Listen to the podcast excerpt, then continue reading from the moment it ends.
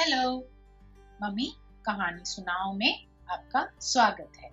पिछली कहानी मील का पत्थर में हमने देखा कि कैसे ईश्वर चंद्र बचपन से ही जिज्ञासु और कुछ नया सीखने को तत्पर थे।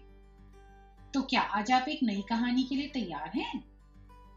चलिए, शुरू करते हैं। इस कहानी का शीर्षक है सत्य का दंड। ये कहानी बहुत बहुत सालों पुरानी उस समय एक बालक था। उसका नाम मोहन था। एक दिन मोहन विद्यालय देर से पहुँचा। बादल छाए और वर्षा होने के कारण उसे समय का ठीक से पता न चला।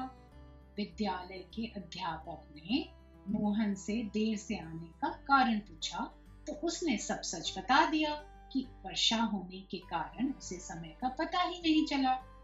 परंतु इससे अध्यापक को संतोष नहीं हुआ। मोहन की बात को बहाना समझकर अध्यापक ने बालक पर एक आना का जुर्माना कर दिया। मोहन रोने लगा। उसके साथियों ने समझाया कि एक आने के लिए तुम क्यों रो रहे हो? तुम्हारे पिता तो धनवान है। एक आना कौन सी बड़ी बात है? मोहन ने रोते हुए कहा कि मैं एक आने के लिए नहीं रो रहा हूँ, बल्कि मैं इसलिए रो रहा हूँ कि मेरे सच बोलने के बावजूद मुझे छोटा समझा गया। यही मोहन बालक बड़े होकर वकील बने और हम उन्हें गांधी जी के नाम से जानते उन्हें भारत के वासी प्यार से बापू कहते हैं। गुजराती भाषा में पिता को प्यार से बापू कहा जाता आशा करती हूँ आपको ये सच्चाई की कहानी पसंद आई होगी। क्या आपने इस कहानी से कुछ सीखा? मैंने तो बहुत कुछ सीखा। तो चलिए देखते हैं कि हमने क्या सीखा। हमें हमेशा सच बोलना चाहिए। गांधी जी चाहते तो झूठ बोल सकते थे, पर उन्होंने नहीं बोला। हमें बड़ों का आदर करना चाहिए। गांधी जी चाहते तो अपने अध्यापक का विद्रोह कर सकते थे, पर उन्होंने नहीं किया, क्योंकि वो उनका आदर करते थे। आदर योग्य शख्सियत बनने के लिए हम में अखंडता होनी चाहिए। वी शुड हैव इंटेग्रिटी इस कहानी से पहले, क्या आपको गांधी जी कौन थे पता था?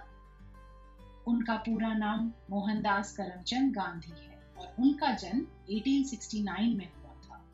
उन्हें सम्मान स्वरूप महात्मा भी कहा जाता गांधी जी के बारे में क्या आप और कोई कहानी जानते हैं?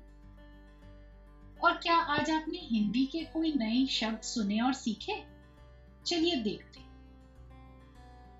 स्वागत, यानी कि वेलकम शीर्षक, यानी कि टाइटल सत्य, यानी कि दंड मतलब पनिशमेंट विद्यालय, यानी के स्कूल धनवान मतलब रिच अध्यापक का मतलब होता है टीचर और भी कई शब्द थे। मैं ये चाहूँगी कि आप उनका मतलब कहानी से समझें और ढूंढें। थैंक यू इस कहानी को सुनने के लिए।